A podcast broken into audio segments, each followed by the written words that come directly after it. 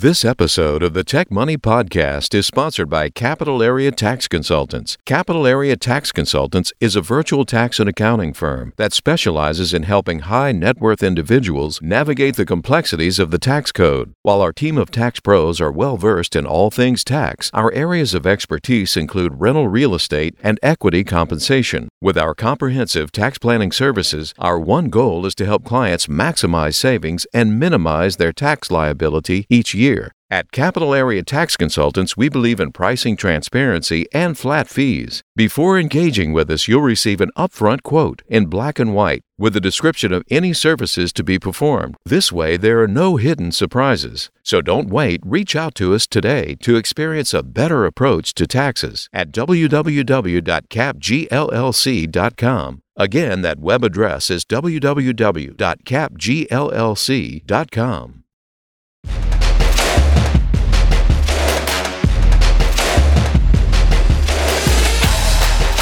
to the Tech Money Podcast, where the worlds of technology and personal finance collide. Hosted by certified financial planner, speaker, blogger, and self proclaimed personal finance nerd, Malcolm Ethridge. Each episode aims to make you just a little bit smarter about your money, all from the perspective of the tech professional.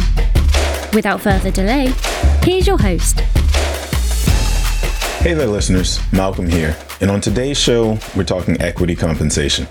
More specifically, we're talking about the basics of equity comp, some rules of thumb, and some common mistakes to avoid as you seek to make the most of your compensation package. For employees of public companies, and some privately held companies for that matter, stock options can be a valuable part of your overall compensation package, especially if you work for a company whose stock has great upside potential. However, they can also be tough to navigate if you're not careful. For some, the idea of having to make such, a substantial decision around when and whether to exercise an option, as well as if and when to sell, can be quite intimidating. But in order to maximize your compensation plan and make the most of those options, it's important that you understand the plan itself, the choices available to you, and the effects that your decisions around the stock compensation can have on your overall financial situation. When you're awarded stock options, the terms and conditions are described in an agreement, generally referred to as the options agreement or plan summary. The terms of the options agreement include the date of the grant, the number of shares granted, the exercise price, the vesting requirements, the expiration date of the award, and details concerning the effect of a change in control or separation of service. The agreement also sets forth any requirements to exercise that option. Because there are far too many directions to go when discussing equity comp, it's nearly impossible to fit it all into one neatly packaged podcast episode designed to last about the, the length of your commute to work. So, in today's episode, we're going to cover some of the basics around equity comp as part of a larger series that we'll be bringing to you over the next few episodes, designed to help you better understand your options. So, to kick us off, I thought it'd be a good idea to call up someone I know who lives in this space and have a conversation about understanding your equity agreement and how it all works together. So, Amy Reback is head of Charles Schwab Stock Plan Services. She's also the host of Schwab's Equity Unpacked podcast. Her team is responsible for plan administration, participant education, and relationship management, among other things. And so I thought she'd make a great person to talk to on this subject since she can help shed some light from the institutional perspective. And as always, in the interest of full disclosure, it's important to tell you that my firm custodies our clients' assets with Charles Schwab, which, for those of you who don't know, is basically industry jargon and a fancy way to say that we're franchisees of Charles Schwab's institutional platform, essentially. So, with that brief introduction, welcome Amy Reback to the Tech Money Podcast. Thanks, Malcolm. Really happy to be here today. So I breezed through your resume pretty quickly in my intro there. What did I miss that I should have gotten on the record here? Well, nothing that you necessarily should have mentioned. I do think that I have a bit of a unique perspective because I lead the stock plan services business at Schwab. I've also been a financial advisor and have advised participants on what they should or shouldn't do with their awards. And I'm super lucky in that I'm also a stock plan participant, so I make those decisions for myself. So happy to share all of that sort of unique perspective wrapped up wrapped up into one. And aside from that, I really appreciate the warm welcome. The first sort of question on my mind, it's one that I'm sure you probably can answer in your sleep at this point, but you guys in the stock plan services group at Schwab like to say that this is where ownership matters. And you sort of alluded to it since you're a plan participant yourself, but why is that? Why is stock ownership important? That is a great question. So I'm going to start by asking you and your listeners a question in return. Have mm-hmm. you ever rented a car? Unfortunately, yes. Let's say you rent that car and you park it somewhere and you come back out to the parking lot and you notice that it's been scratched up. Mm-hmm. But it's a rental and it's temporary. So in that moment, do you care about the damage to the rental as much as you would if it were your own personal car? Not really, no. Right, right. If you think about that, if you are a renter versus an owner, if you're an owner, you're a lot more invested in the future or long term term status of, of that property. And it's the exact same concept with owning the stock of your employer. So if you're an employer and you either buy or you are gifted the stock of your employer, you literally own a piece of that company. And just by human nature, you're driven to play a, a more significant role in its success. And that's why ownership matters. That's a good analogy. I, I never thought about it through that context, but that's a really good point. And people tend to beat the mess out of rental cars sometimes. So that really does, depending on who you are as a driver and as a borrower, that really does drive home the, the imagery that I think yeah. you're going for. But sort of counter to that, is there a reason why I might not want to own stock in the company that I work for?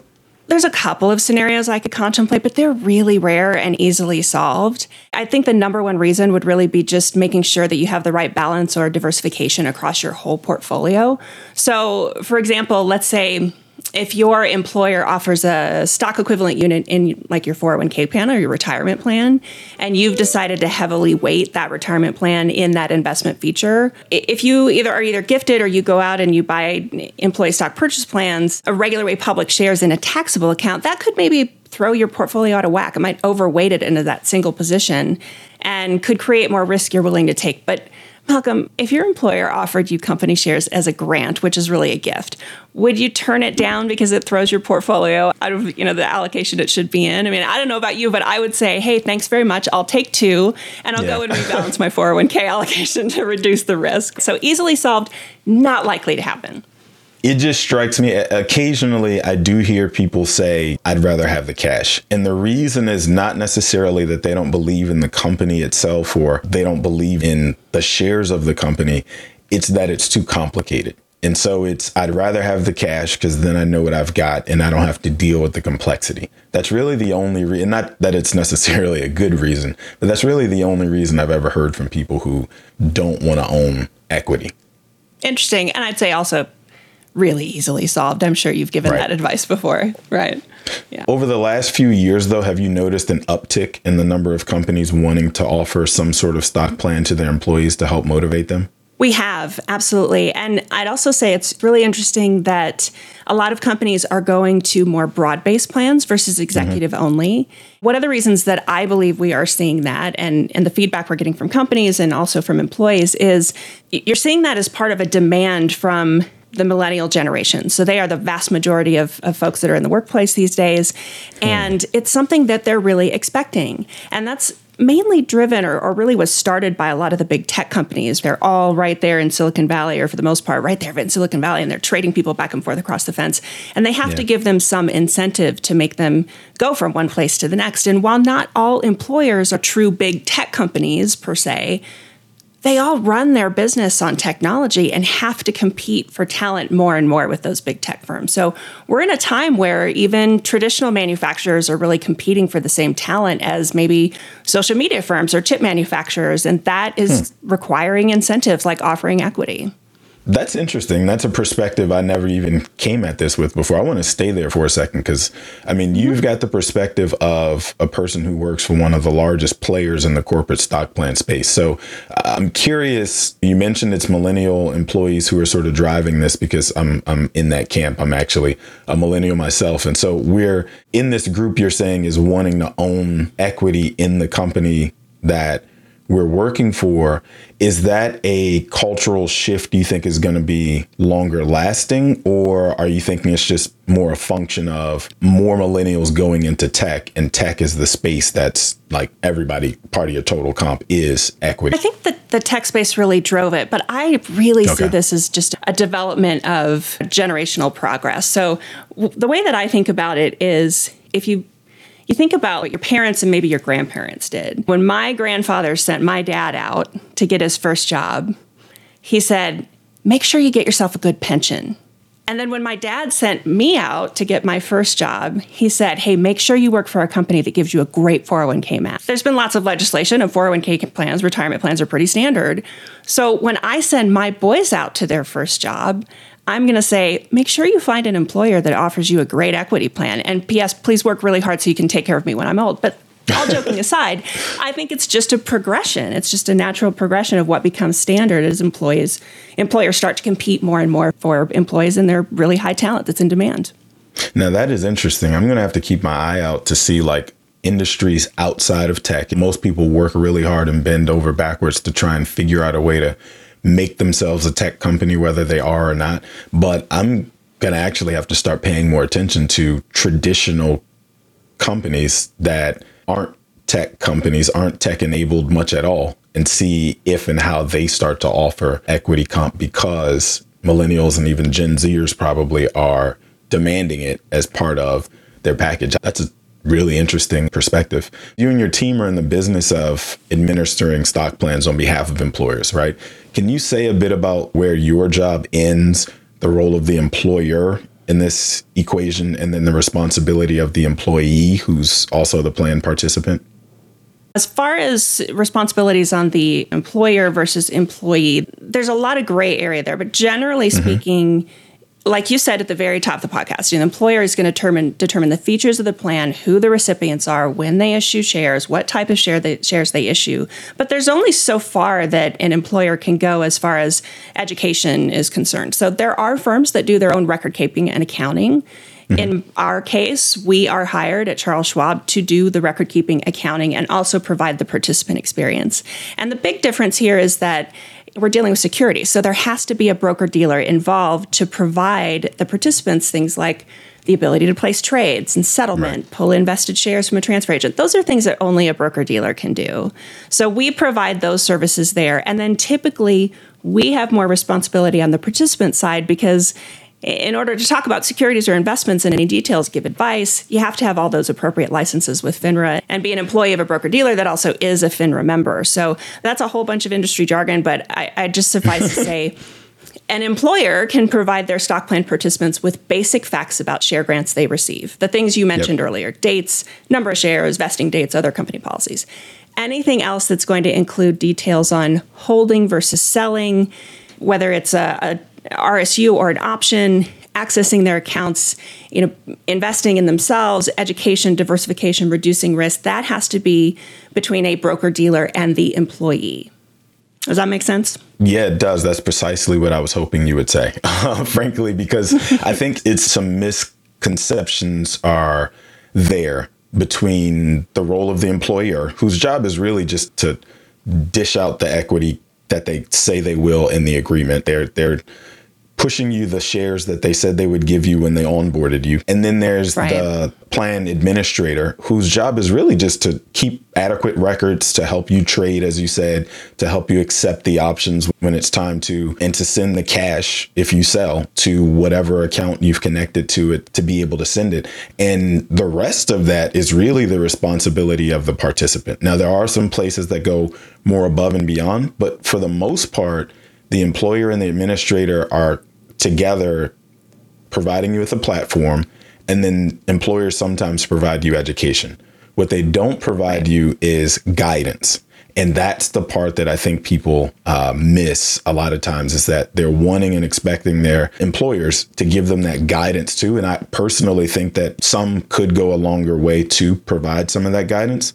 As you alluded to in the very beginning, you worked in this space as an advisor, so you know how few people there are actually working as practitioners, financial planners who also will give you advice on your stock and options, mm-hmm. right? So it's it's yeah. a very big gap, the education gap around this and helping people plan around how to treat those stock certificates. But then that means that you, as the participant, have to do some of the work of educating yourself because the lack of quality advice exists out there. It's really, really important to have not only good education just on the basics, but then also interaction on what you should do because everybody's situation is different. And should you buy? Should you hold? Should you exercise? Should you sell today? Should you sell five years from now?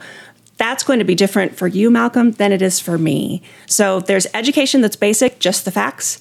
And then there's really that one-on-one conversation that that you and, and I, as advisors and working with participants and individuals, have had day in and day out for many, many years, and understand the complexities there of layering in a personal situation. So, individual advice is super important.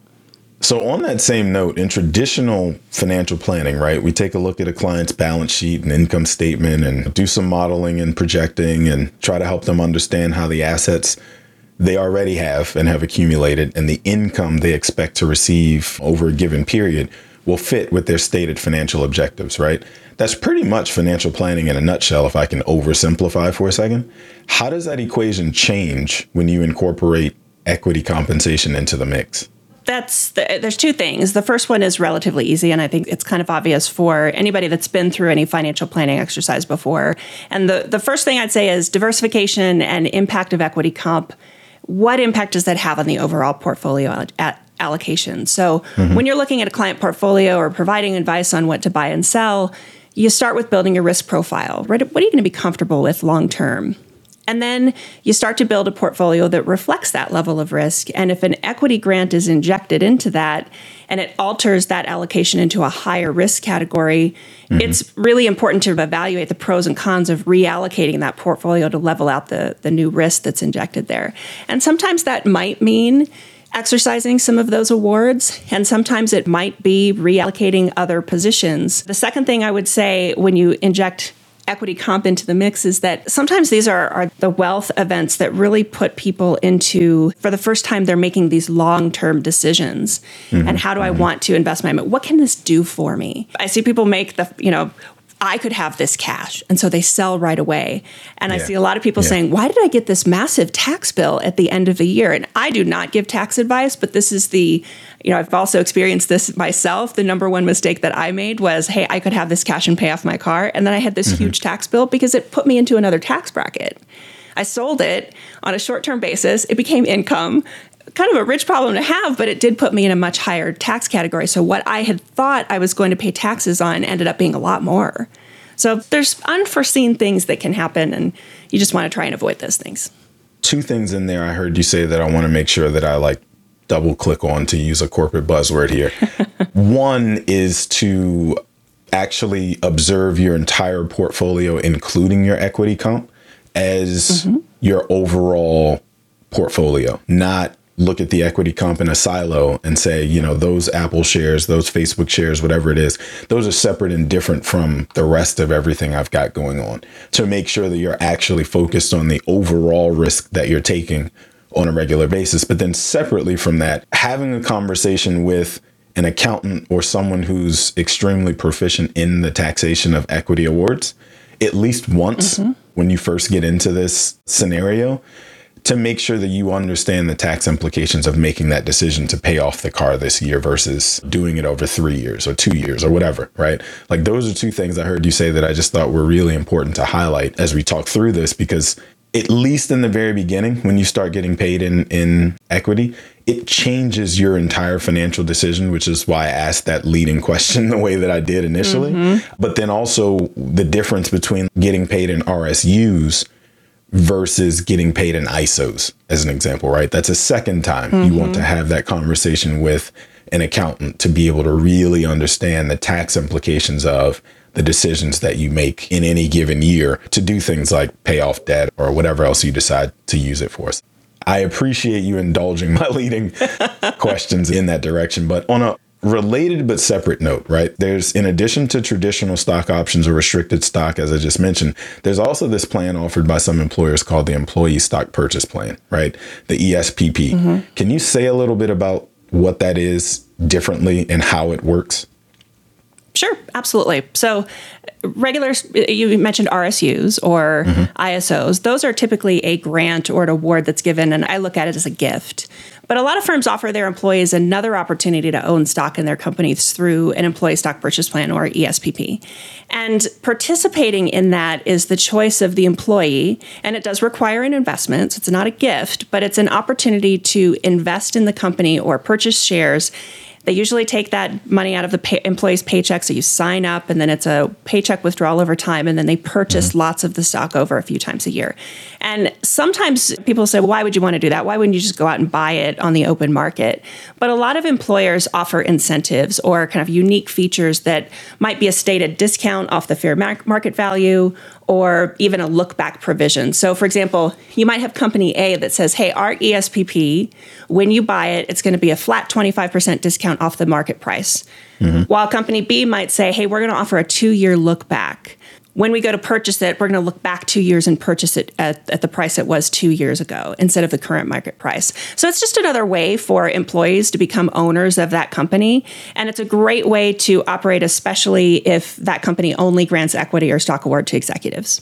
I, I hear that question sometimes where folks say, I'm already getting X amount in equity why would I want to also participate in the ESPP? Why would I want to double down in that way? And there's nothing to say that you have to or you should or a rule of thumb that says everybody has to participate in it. But what I really wanted to, to focus in on, and I appreciate you answering it in that way, is that there's some unique features based on the company that you work for that at least make it worth examining the plan to determine if it's worth it. Because if the company is going to mm-hmm. offer you a chance to look back over the last two years and pick your price, so to speak, that's something you can't get in the broader stock market to to be able to like get a do-over or a mulligan from two years ago, right? Exactly. Or if the company is going to say, which I've seen more frequently outside of the tech space, we're just going to give you a flat 15% discount on those shares. And that then means that you're buying shares of that company with a 15% profit or a 15% gain if you were to sell immediately that day, right? Just the way yep. mechanics of the way math works. I'm not encouraging anybody to to do anything necessarily, but just the mechanics of it. If I offer you a 15% discount, you've locked in a 15% gain as your starting point the day that you purchase those shares. Looking at things like that a little bit differently make it worth at least looking into the plan and making an educated decision on whether to participate versus just looking at it and saying, I own enough Apple stock already, or I own enough Microsoft stock already, or what have you. Because there are certain ways that if you're building a plan to use your, to maximize your compensation package, that could include using that ESPP as a vehicle to also help to generate some positive return. But let's turn the ship a little bit and talk about best practices for a moment. What are some of the key things that you recommend a plan participant make a habit of doing on a monthly or annual basis or what have you when new shares are granted or existing shares vest even? Big fan of best practices, and there's a you know I, I could go down a rabbit hole of best practices for equity comp for participants. But the number one recommendation that I'll start with is fairly high level because I find most of the time people have not done this, and that is to have a plan. And mm-hmm. by plan, I mean a solid, comprehensive financial plan that really contemplates equity compensation awards and what the vesting schedule is and how much risk that puts you in and what it might do to your income level, your whole portfolio. So, like you were mentioning earlier, not looking at it as something that's separate but looking at it as, as, your overall portfolio and making sure that you're taking in those unique aspects of equity comp. So, reviewing that plan at least once a year mm-hmm. with your financial advisor to make sure you're on track and then provide updates to them on how your personal situation might have changed since that review. Did you get a new award? Without a plan, most participants are at risk of either selling too early, paying a lot more in taxes, like we talked about before, or holding on to a position for way too long and mm-hmm. accidentally taking too much risk, or even worse, missing like an options expiration date and losing the value of associated options in the money. And nobody wants to see that happen. So, yeah, that's, that's like the absolute worst. I know it is the worst. I often hear people say things like financial planning, it's just like, that's not a barrel of laughs, right? But I have seen it, and I know you've seen it a million times. It brings such tremendous peace of mind. Mm-hmm, mm-hmm. And you have such better knowledge. You feel so much more confident. You don't feel like you're just floating out there with your financial situation. But it is a tough step to take because sometimes my first financial plan, he said, you, you just have to stop buying shoes and I didn't want to stop buying shoes. Like I love shoes, that's the thing. But eh, so sometimes you have to, you know, get a little reality. But it's no different than anything else in life, right? You go to the doctor and they say you need to go downstairs and get on that treadmill. It, it's discipline. It's just discipline. I like to say that oftentimes people think the role of a financial planner is to tell you what not to do and where not to spend money. And I think a little bit differently that my role in my client's life is not to tell them no, really. It's to tell them what they're giving up in exchange for the thing they choose to do. Mm. And as long as you're okay cost, with yeah. giving right, exactly. What's the opportunity cost of you buying those shoes? If you're mm. okay with whatever that trade-off is, then by all means, let's do it. But I really just want to make sure that you understand that by buying these particular shoes at this particular price at this frequency, you are not allowing yourself to do this other thing that you told me was also important. So when I right. draft your financial priorities and put them in front of you and say on a scale of 1 to 10 these are the 10 things you told me you wanted to do and number 1 on that list is I need new shoes every week. These are the other things you told me you wanted to do that are supposed to be equally important but they're below the shoes. And that's really what mm-hmm. the, the job, the guidance uh, that you get from working with an advisor. In my biased opinion, everybody approaches right. it differently. On that same note, in reviewing our clients' stock option statements and 1099s, I occasionally come across mistakes like tax withholding issues, maybe an incorrectly reported cost basis or even a missing lot of shares. In an instance like that, for those who manage their own finances and don't work with a financial planner, how do you recommend they resolve these sorts of issues if and when they discover them? Well, two things. So, first, any stock plan provider, including Schwab, of course, has a participant services team, and they're dedicated to resolving operational issues, just like you described. So, a quick call to the mm-hmm. service team should put you on the right path. I'd also make sure that people are asking things like you mentioned incorrectly reported cost basis. What is your provider or the broker dealer actually reporting on cost basis? Because a lot of times people misunderstand that. And mm-hmm. there are certain situations where you report that you report the cost basis. You determine which lot of shares it might be. So if there's really something missing or it is something that, that is going to be reported to the IRS and there's a problem, then of course, you know, just give the, the service team a call and they can correct it for you. Yeah, and there's two specific tax forms that you're to file every year anyway that say here are the corrections that need to be made, if any, and if not, you're just transposing that information directly to it and submitting it to the IRS. So they do give you a second chance at making sure that the information is accurate and you haven't been double taxed. But I won't go down that rabbit hole and unintentionally give, you know, blanket tax advice on here. I'll just say it that way to to look into it. But I started off this thing, or, or somewhere toward the beginning of, of this conversation, I, I mentioned the fact that like the default position of most people who don't fully understand their equity agreement is to do nothing, or they don't even want to participate. They just kind of close their eyes, ignore it, and let those shares accumulate however they do. That's how you run into situations where people don't either accept the grant or they allow the options to expire completely, uh, which makes some sense on its face, right? If we look at human mm-hmm. psychology. However, I think it's necessary to make sure that people understand that by not making a decision of whether to sell or exercise or what have you, they're effectively making a decision and one right. that can have a significant consequence down the road depending on the direction of the share price, whether it goes up or down in the future. Even if that's your plan to ignore the shares, let them accumulate, and que sera, I think it's important to just know that that is your plan and the effect of it. But anyway, my, right. my long winded question here is what other common mistakes or rules of thumb along those lines do you think would be helpful for this audience as we get ready to close out here? Well, three things. So, three bits of advice I would provide. The first is invest in yourself and get mm-hmm. familiar with what you own. You don't have to be an expert on this stuff, there's lots and lots of resources. But for example, if you own a restricted stock, the value of that's going to be very different than what you might get from a stock option. And know the difference between those two things. I've known a lot of people that, and, and I see a lot of volume into our, our call center where people say, Where did all my money go? What, what happened? I have stock options and then I exercised them, but I only got a third of what was showing as the total value. Because with a stock option, you get the difference between the grant price and the market price, not yeah. the whole value as if you owned the shares. So knowing those details to, to really understand that, take a little bit of time to understand and invest that time in yourself to learn the details. And then know what the plan should be.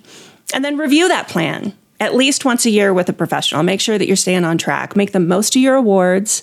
This seems really simple, Malcolm, but ensure that your contact information is current, hmm. especially if your financial planning professional is not an employee of your plan administrator. Financial planning can help you unforesee, avoid some of those pitfalls or, or potholes in the road, especially, as I mentioned before, receiving a significantly larger tax bill than expected. That is such a bummer.